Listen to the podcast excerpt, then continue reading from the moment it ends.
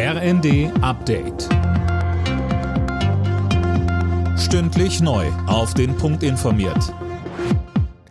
Ich bin Dirk Jostes. Guten Morgen.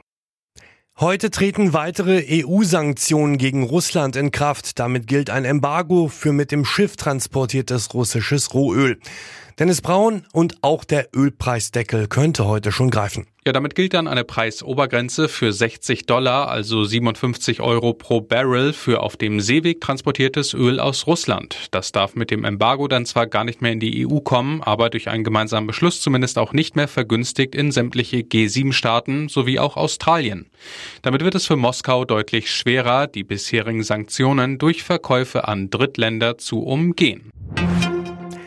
Der erste LNG-Tanker ist auf dem Weg nach Deutschland. Wie Daten des Portals Marine Traffic zeigen, nimmt das mit Flüssiggas beladene Tank- und Terminalschiff seit dem Wochenende von Norwegen aus Kurs auf Wilhelmshaven. Demnach wird der Tanker am Samstag ankommen.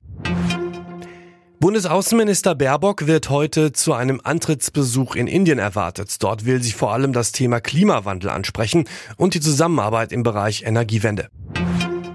Ex-US-Präsident Trump sorgt erneut für Aufregung auch in den eigenen Reihen. In seinem Online-Netzwerk Truth Social forderte er, die US-Verfassung außer Kraft zu setzen. Hintergrund, Trump verbreitet weiter, er sei bei der letzten Präsidentschaftswahl durch Betrug um eine zweite Amtszeit gebracht worden. England steht im Viertelfinale der Fußball-WM. Der Vize-Europameister gewann am Abend mit 3 zu 0 gegen den Senegal. England trifft damit in der nächsten Runde auf Frankreich.